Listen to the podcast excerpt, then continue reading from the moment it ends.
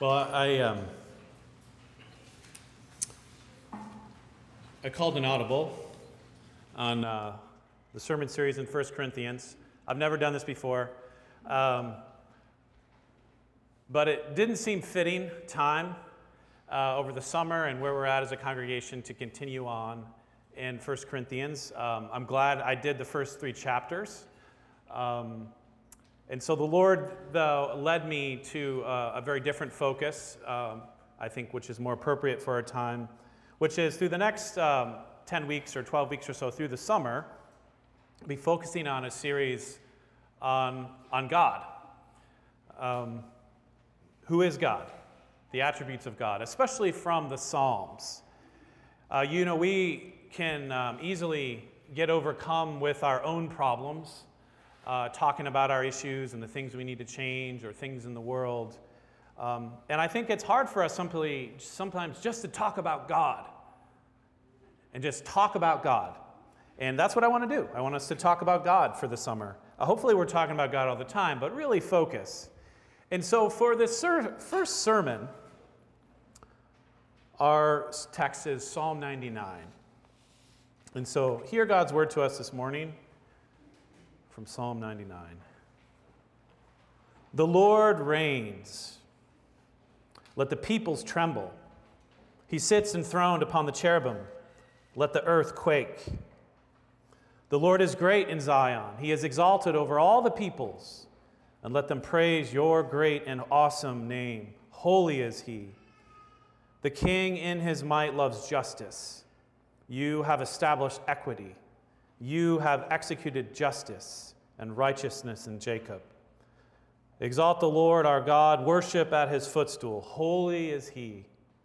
Moses and Aaron were among your priests. Samuel also was among those who called upon his name. They called to the Lord, and he answered them. In the pillar of the cloud, he spoke to them. They kept his testimonies and the statute that he gave them. O Lord our God, you answered them. You were a forgiving God to them but an avenger of their wrongdoings. Exalt the Lord our God and worship at his holy mountain, for the Lord our God is holy. The word of the Lord. Thanks be to God. Holy is the Lord. We come before you, holy God, this, this morning, seeking a word from you, a word of your greatness, of your awesomeness Father, many of us struggle to perhaps feel the same kind of emotions evoked in us as the psalmist does when he speaks of, of, of trembling or quaking or of exuberant praise. But may you bring us to that place this morning, Lord, as we reflect on your character, of your holiness. So be with us, pour out your Spirit upon us in the name of Jesus.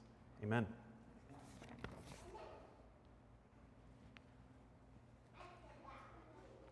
I don't want you to take offense, but your God is too small. Your God is too small, and it's a problem for you. And it's a problem I have, and it's a problem that our culture has. We have a very low view of God. To have a low view of God means that God's name, God's reality, God's existence evokes in us very little reverence, or awe, to say nothing of fear and trembling. The idea that God is a being that we should fear, that we should tremble or quake before, well, that's the kind of God we associate with the wild eyed street preachers that are proclaiming the judgment and the wrath of God to come. That's not God. That's not what God's like, right? When we tend to talk about God, even as Christians in our culture, we tend to think about God and talk about God in the same way we talk about human beings. God is just simply bigger and vaster and more powerful version of a human. You know the phrase sometimes people affectionately use to refer to God as the man upstairs. Now, um, those of you who are a little bit older like my, you know, at least in your 40s, um, which I know is not that old. Do you remember that song in the mid 90s by Joan Osborne, One of Us? I'm about to make your day real bad if you know this song and got it out of your head tw- 10 years ago. Um, there's a song, Joan Osborne had a song called One of Us. And as soon as I sing the chorus, most of you are going to hear it, right? What if God was one of us? Just a slob like one of us. Just a stranger on the bus trying to make his way home. Now you guys are like, stop singing. Sorry. But it goes on, and she sings, and I won't sing it because I don't remember the tune to the actual chorus. what would you ask? What would you ask if you had just one question? Would you call if God had a name, what would it be? And what would you call it to his would you call it to would you call it to his face? If you were faced with him in all his glory, what would you ask if you had just one question? Yeah, yeah, yeah, God is great. Yeah, yeah, God is good. But what if God is one of us? What if he's just a slob like one of us? What if he's a stranger on the bus trying to make his way home? Now, if you watch the music video of this, which I know some of you will, um, it actually just drives home the point. It's, I think, Coney Island or the Jersey Shore, and it's just a montage of scenes of various people of all shapes, sizes, and colors going up to a cart, uh, like a wooden cutout poster of, of you know, um, a picture of God the Father from the Sistine Chapel, the creator. And so everybody kind of sticks their face in there where the God the Father is, right? The idea here, I don't think, is that we're divine as much as that God is human. Now, um, this was a very popular song, um, you know, 20 years ago or so. Um, and I remember um, a lot of people really relating to this song. They were really moved by it. And I have distinct emotions of what that song evoked in me as I heard it played on the radio ad nauseum. And I was never mad or offended by its irreverent view of God. It really was a kind of authentic, you know, in our culture's categories, expression of spirituality for a lot of people. But what it evoked for me was great sadness. Great sadness. Sadness that people had such a diminished view of God. Sadness that people felt spiritually empowered by having a disempowered view of God. Sadness at just how ready people were to embrace a very, very small God. And so this is over 20 years ago plus, and I don't think much has changed in our culture in terms of how we view God. If anything, I think the trend has continued in the same direction. And what has changed is, I think, an increased willingness on our part to question and to challenge God and God's moral character, to question how God set things up, to question who He put in charge, to hold Him accountable for the way He's mismanaged the universe the world is full of suffering and injustice, and somebody must answer. And if God is in charge, then God needs to answer for the world that He created. Now, when we turn to Psalm 99, we find ourselves in a completely different spiritual universe with a very different vision of God. And hear what the psalmist sings The Lord reigns, let the peoples tremble. He sits enthroned upon the cherubim, let the earth quake. The Lord is great in Zion. He is exalted over the people. Let them praise your great and awesome name. Holy is he. The chorus of this song is striking. Instead of, What if God were one of us, a slob like one of us, the chorus is, Holy is the Lord. Holy is the Lord. Holy is his name. There's three different repetitions of holy throughout the psalm. The psalmist wants us to know that all the things that he says about God and his reign and his justice and his rule and the way he engages the world and Israel, all of this is an expression of his character as holy. So, what then does it mean for God to be holy? What is holiness in the Bible? Holiness, well, do you remember Remember the prophet Isaiah and his vision of God in Isaiah 6. What are the seraphim chanting? Holy, holy, holy is the Lord of hosts. The whole earth is filled with his glory. This is also what the living creatures in the book of Revelation are chanting when John has his vision in chapter 4 Holy, holy, holy is the Lord Almighty, who is, who was, who is to come. When you get these glimpses of God in heaven with his glory unveiled, the repeated chorus is Holy, holy, holy. There is no other attribute of God in the Bible that is repeated in triplicate fashion like the words holy, holy, holy. Nowhere do you see the heavenly host singing, loving, loving, loving is the Lord God Almighty, or justice, justice, justice, or compassionate, compassionate, compassionate, or omnipotent, omnipotent, omnipotent is the Lord God Almighty. These are all true things of God, but they are not comprehensive enough. Holiness is a comprehensive category. Holiness is not one discrete attribute of God which you can remove or isolate from others. Holiness is not simply God's moral purity. That's how we tend to define it. Holiness is integrative, it is inclusive of God's character and how he relates to creation and to creatures. Holiness points to something fundamental and essential about who God is and God's character as we come to encounter him. So, if there's one consistent and overriding meaning to the meaning of holiness in the Bible, it is this it is, is that God as God is set apart. God as God is set apart. To be holy is to be set apart. But God's set apartness as holy isn't separatist. This is really important. It's not separatist. When God is depicted in the Bible as above and beyond, as transcendent, as set apart, it is so that we do not confuse him with the creation, with creatures, even with, you know, magnificent creatures. God is not a creature.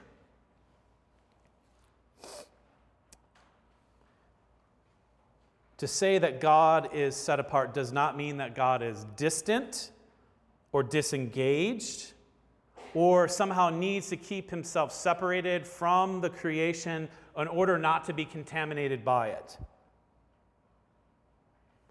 God's holiness is not God being set apart from the world. God's holiness is God being set apart in relationship to the world. This is key. Holiness is not God being set apart from the world. It is God being set apart in a distinct way as he relates to the world. So it is not a, a separatist stance, but it is God's relational stance to us.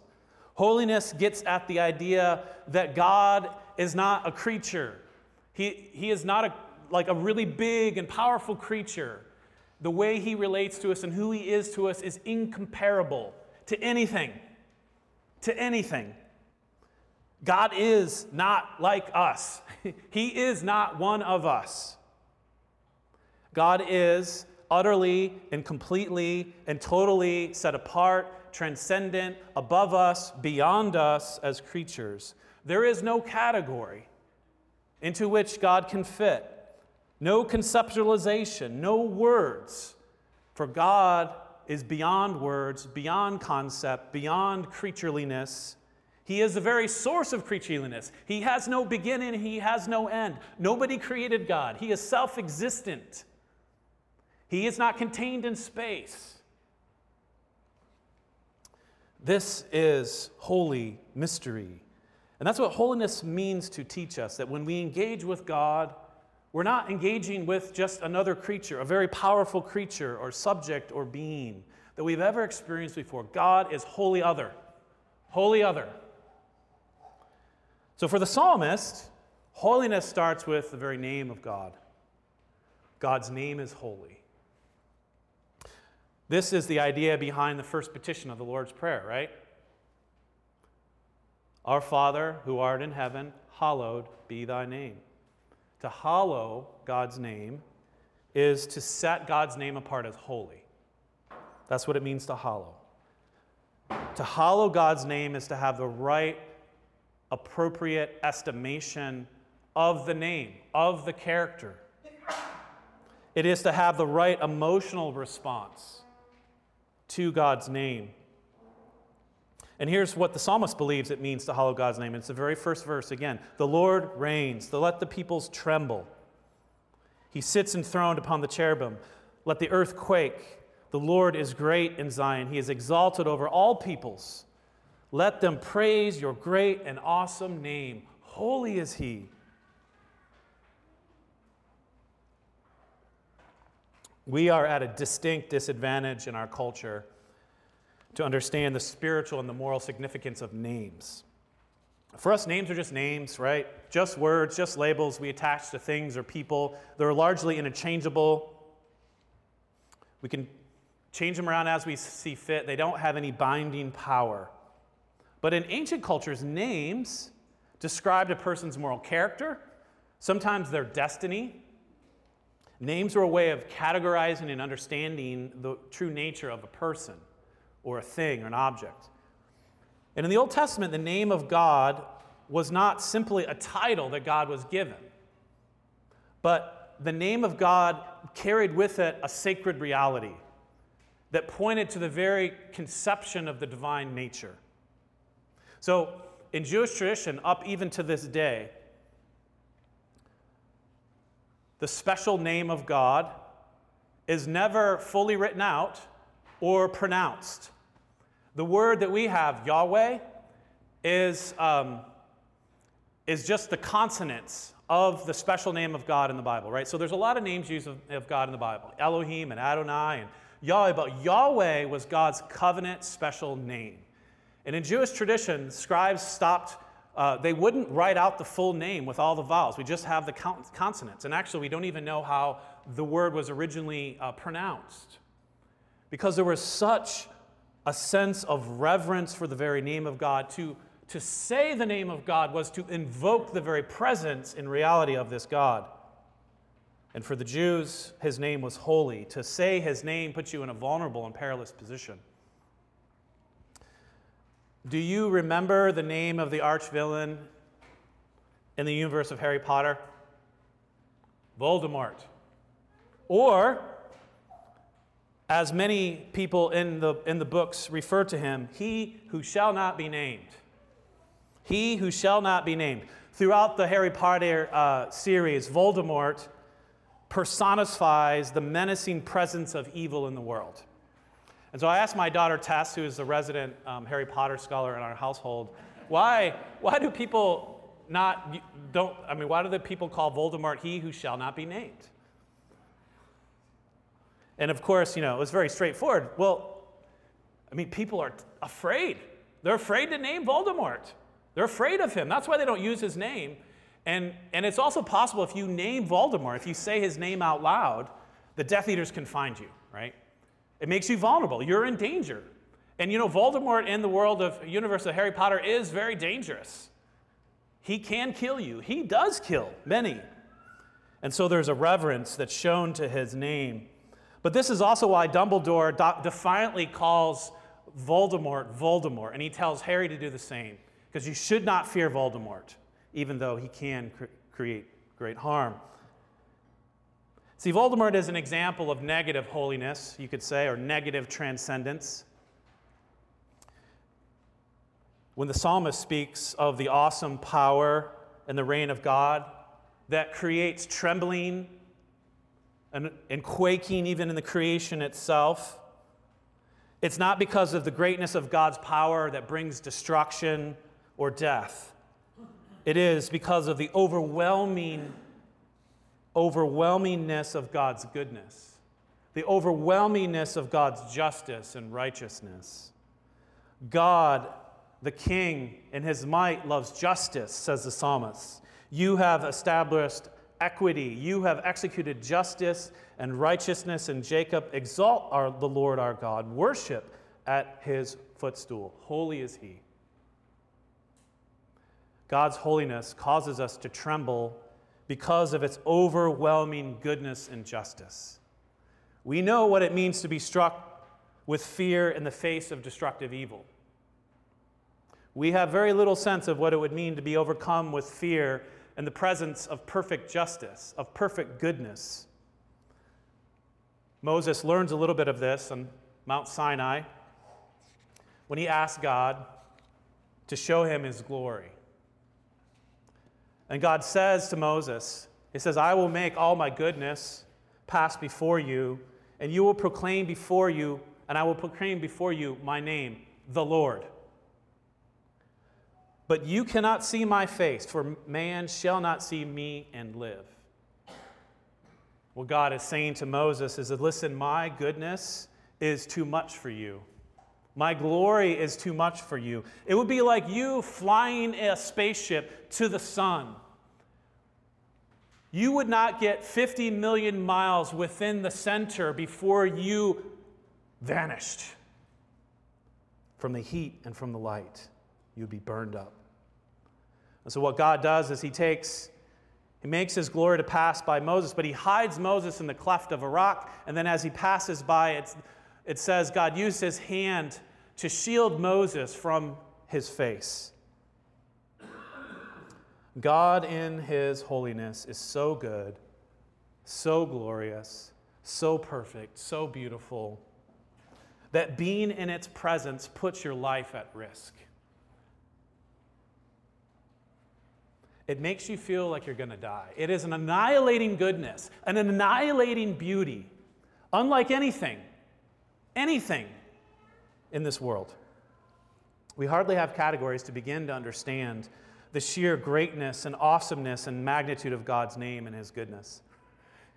When you read, especially in the Old Testament and also in the book of Revelation, these strange depictions of God as like, you know, with four faces or part with beasts and all these strange images.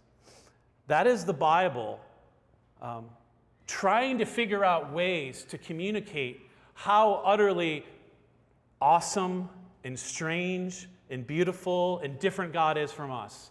There are simply no categories in which you can begin to think about who this God is. And even in the psalm, we have this little picture I just want to draw your attention to. The psalmist says that God sits enthroned upon the cherubim. This is an incredible and frightful picture of God. See, uh, if Renaissance art tends to depict the cherubim as these cute little flying babies with wings that are around the throne of God. But this is not what a cherubim is. The cherubim is a frightful creature. It is like a lion with wings and the face of a human being. And it's a moving, hovering throne, and God is on that throne. If you were to see a cherubim, you would want to die in fear. This is God's throne. Again, there are hardly words or images that can possibly convey the awesomeness of God and His holiness. God is so far beyond us, so splendid, that His presence, if we were to really be in His presence and to see God as God, the veil was pulled back, we would be reduced to nothing.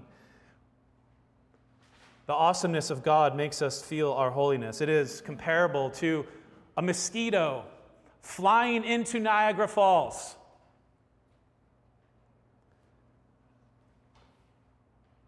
When mortals find themselves within the unveiled glory of God, the instinctual response is to fall down in fear for one's life.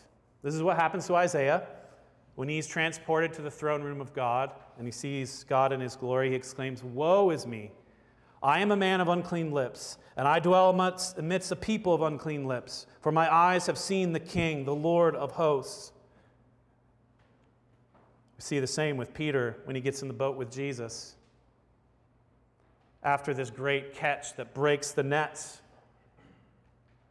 When Jesus told him where to throw it, Peter, all of a sudden, the light goes off. He's like, he trembles. Who am I in the boat with?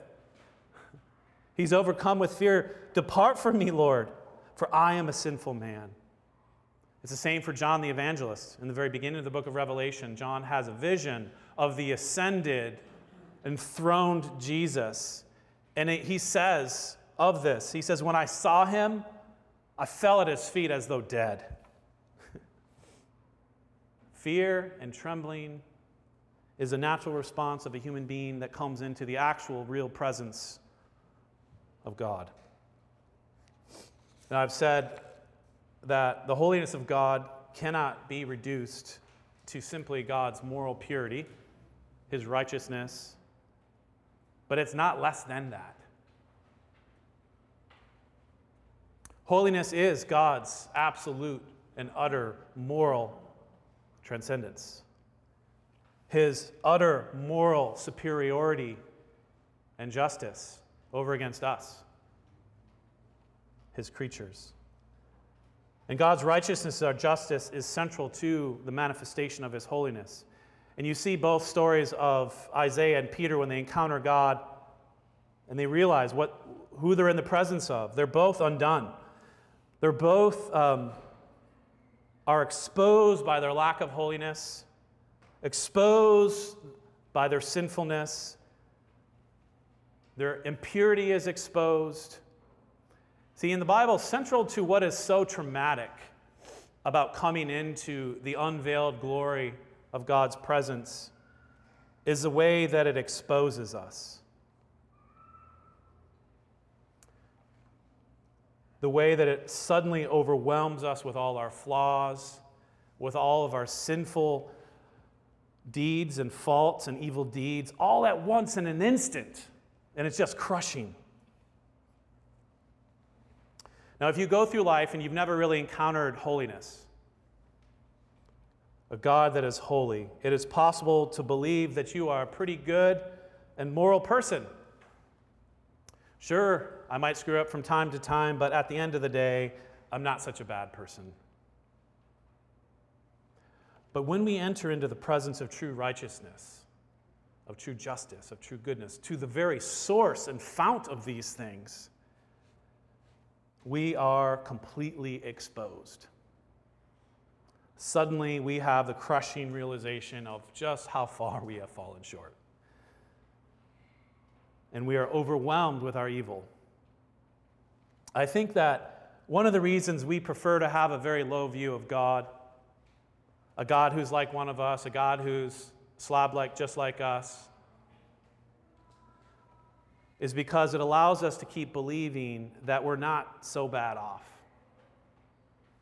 that we're actually pretty good people. But this is a lie. We know it. It's a lie. It is impossible, brothers and sisters, to encounter the true God, the Holy One, without being confronted by the depths of our own sinfulness. But this is not where the psalmist ends.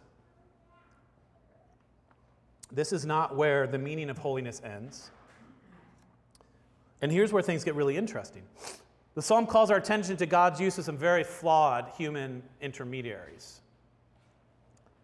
Moses and Aaron were among his priests. Samuel also was among those who called upon the name, his name. They called to the Lord, and he answered them.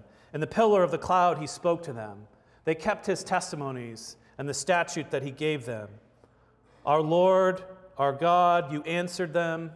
You were a forgiving God to them, but an avenger of their wrongdoings. We have many stories of Moses, Aaron, and Samuel in the Bible. They were righteous men that listened to God, but they were also deeply flawed men, sinful men. And the psalmist is clear here that God held these men accountable and avenged avenged their wrongdoings. And nevertheless, God listened to them, God answered their prayers, God forgave them. Holiness does point us to God's perfect righteousness and justice. Holiness points to the fact that God will and does and will hold the world accountable and avenge evil. But forgiveness and mercy are also manifestations of his holiness. Forgiveness and mercy are also manifestation of God's holiness. See, we tend to think that when God extends mercy and forgiveness, that means he must suspend righteousness and justice. That holiness and forgiveness are contradictions in terms. That there's kind of some internal struggle in God between his desire to show mercy and love and his desire to be righteous and just as if God is at war with himself. But this is not the case. See, holiness means that God is able to show mercy and forgiveness without compromising his righteousness. And this is what the psalmist means when he says, You were forgiving God to them, but an avenger of their wrongdoings. God can forgive without compromising his justice. God can show mercy without indulging wickedness. See, we can't do that. We don't know how to do that. And we don't think God can do it either. But God is not a human, God is not one of us. See, part of the holy mystery of God is that He can forgive without compromising His justice. Exalt the Lord our God, worship at His mountain, for the Lord our God is holy. The paradox and the mystery of mercy and justice and love and holiness is at the very heart and center of the Christian faith. Let me uh, recall that lovely song one more time for you. What if God was one of us? What if God was one of us? See, the mystery of holiness is that even as the Holy One, the one who is not one of us, the one who is not like us, nevertheless, in Jesus Christ, this God became like one of us. God, the infinite one, God, the omnipotent, the eternal, the self sufficient, the almighty, the omniscient, the one beyond being, the one exalted above the heavens. This one became like one of us. As the angel Gabriel says to Mary, this one, the Son of the Most High, this one, Mary, you will conceive in your womb he will be your son, and you shall call his name Jesus. He will become great, and he will save God's people from their sins. The Holy God takes on flesh in Jesus of Nazareth. He is given a common name, and he has an ordinary family, and he has a mortal body of flesh and blood that's vulnerable to suffering, to death, just like us. And yet, he never ceases to be the Holy One. He never ceases to be the exalted one. The one who spoke the universe into existence by simply the speech of his mouth. The one who governs and rules the universe even as he lay as an infant in the manger in Bethlehem. He never stops being like a sun that is blazing he never stops being the roaring Niagara. Even though he has a body, he never ceases to be the one that is so vast, so uncontainable, so uncircumscribed beyond a trillion galaxies. The only proper response to this holy mystery is exuberant praise, exuberant and reverent praise. Exalt the Lord our God and worship his holy mountain. Worship at his holy mountain, for the Lord our God is holy. Let's pray.